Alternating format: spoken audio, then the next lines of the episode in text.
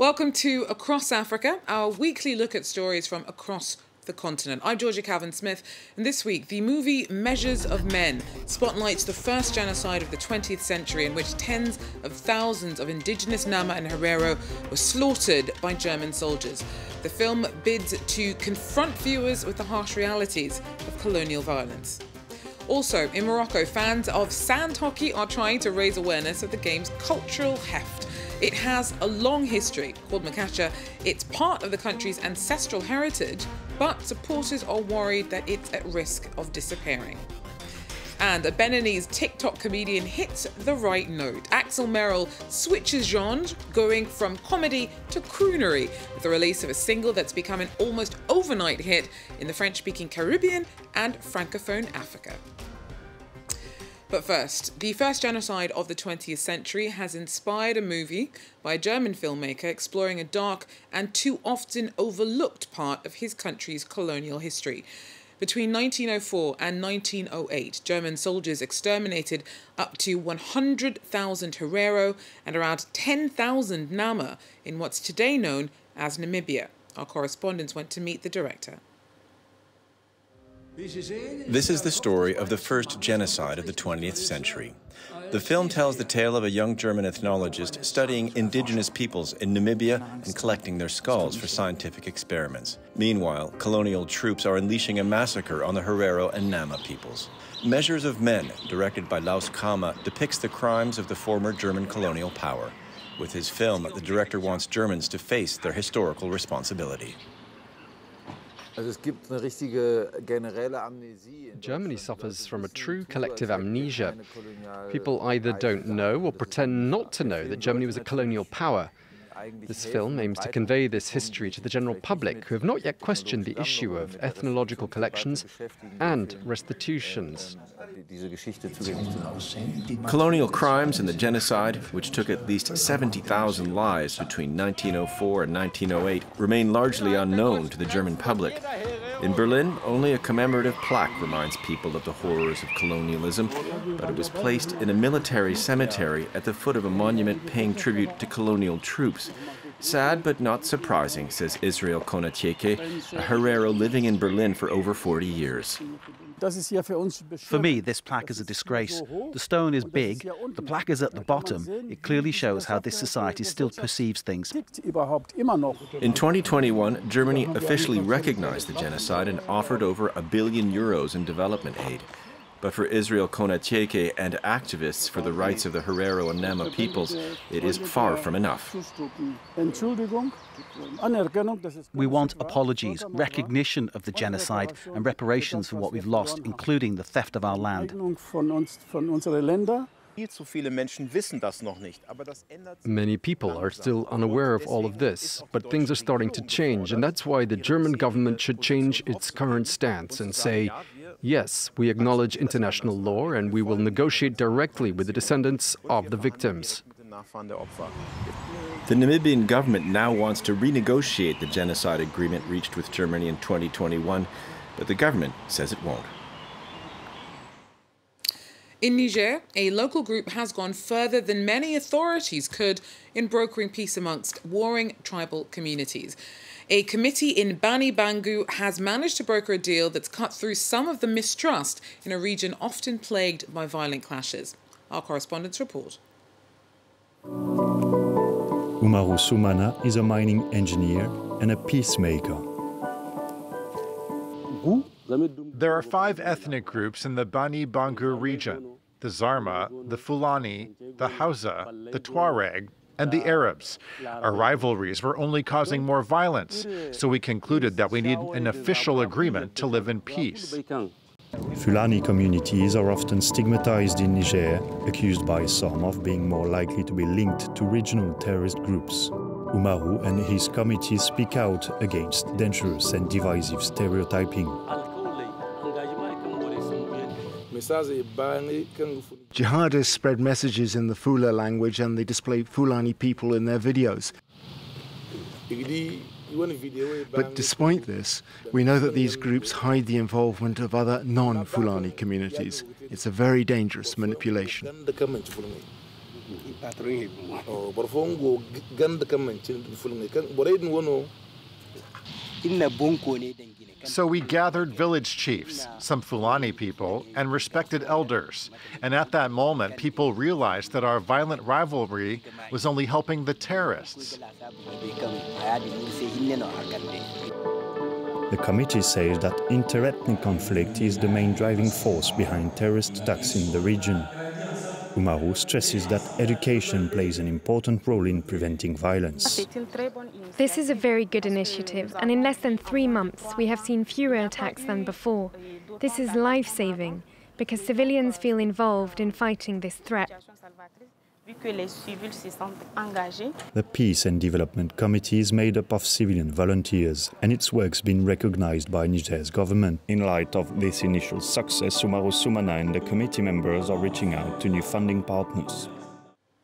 Cape Town is gearing up for the opening of the world's tallest building made of hemp. The Hemp Hotel has blocks made of the cannabis plant in its walls, along with concrete and cement. Called Hempcrete, they're carbon negative and remove more carbon dioxide from the atmosphere than they put into it. Olivia Bizot tells us more. With its 12 floors, breathtaking views of Cape Town and minimal ecological footprint, this hemp hotel is set to open its doors in June.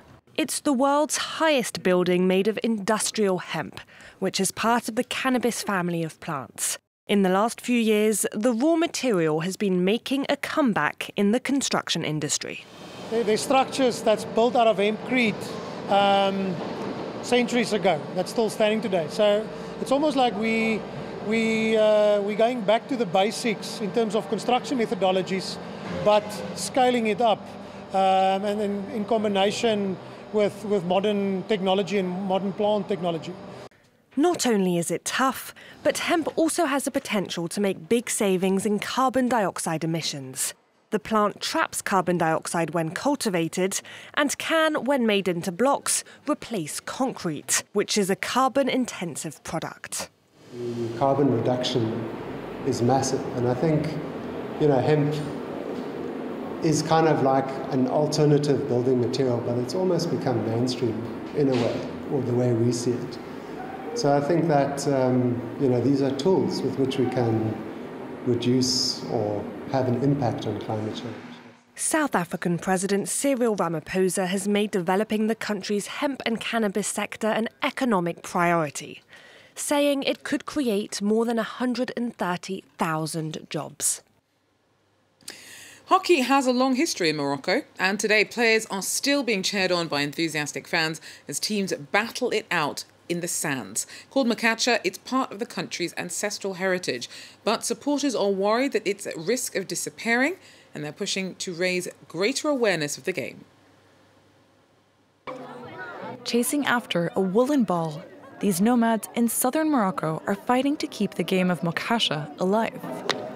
It's just like hockey, but it's played on sand, with barefoot players wielding palmwood sticks.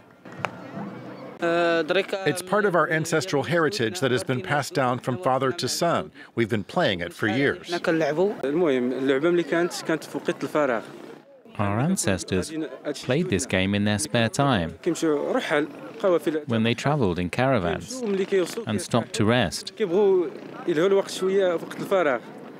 They made the ball from camel wool and the sticks from palmwood, whatever they had on hand. Nestled in Morocco's deep south, on the edge of the Sahara, Mohamed El Ghazlan used to be a stop on the Trans-Saharan caravan route to Timbuktu, a trading post for gold and salt that grew rich in the 14th and 15th centuries. Today, this oasis town in southern Morocco is still inhabited by nomadic people, but increasingly, Makacha is losing its popularity. These players are trying to revive the game by organizing competitions and encouraging other players to join them. Other forms of sand hockey can be found in Ethiopia and Tunisia, all of them said to date back hundreds of years. And a rising Beninese star has successfully crossed over from one genre to another and still managed to keep his appeal. Axel Merryl had already gathered an impressive multi-million online following as a TikTok comedian and influencer. Well, he's recently released a single and music video that has boosted his popularity with fans across Francophone Africa and the French-speaking Caribbean. Our team has more. Just hours before his return to France, Axel Merryl's popularity has taken off in Cotonou. J'aime bien ses sketchs, je le trouve super drôle, il est très charismatique. C'est une fierté pour le pays actuellement. Le fait qu'il y ait plusieurs millions de vues, au fait, ça montre vraiment que les gens l'aiment. Just a few days earlier, the Beninese online comedian and singer released a music video that went viral. It racked up 2 million views in 48 hours without any promotion. The song is dedicated to the daughter of the renowned Ivorian pastor, Camille Makosso. The project has even seen Axel collaborate with the famous comedian, Michel Gou. I'm very surprised. Everything happened so quickly, but I was kind of confident because the project was good. Axel's success is not a fluke. He's doing a master's degree in digital art and has carefully plotted his path for over a decade.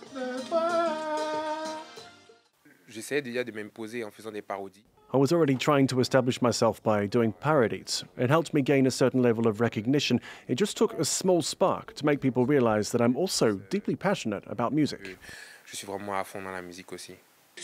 With comedy, dance, music and films, Axel Merryl entertains his 4 million subscribers on TikTok. He says US actor Will Smith is his role model.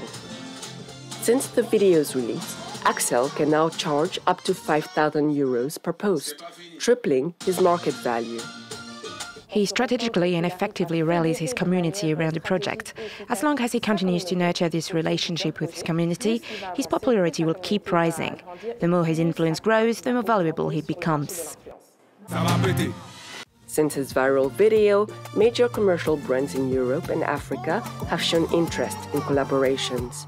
Influencers like Axel help brands target specific audiences that traditional media struggle to reach.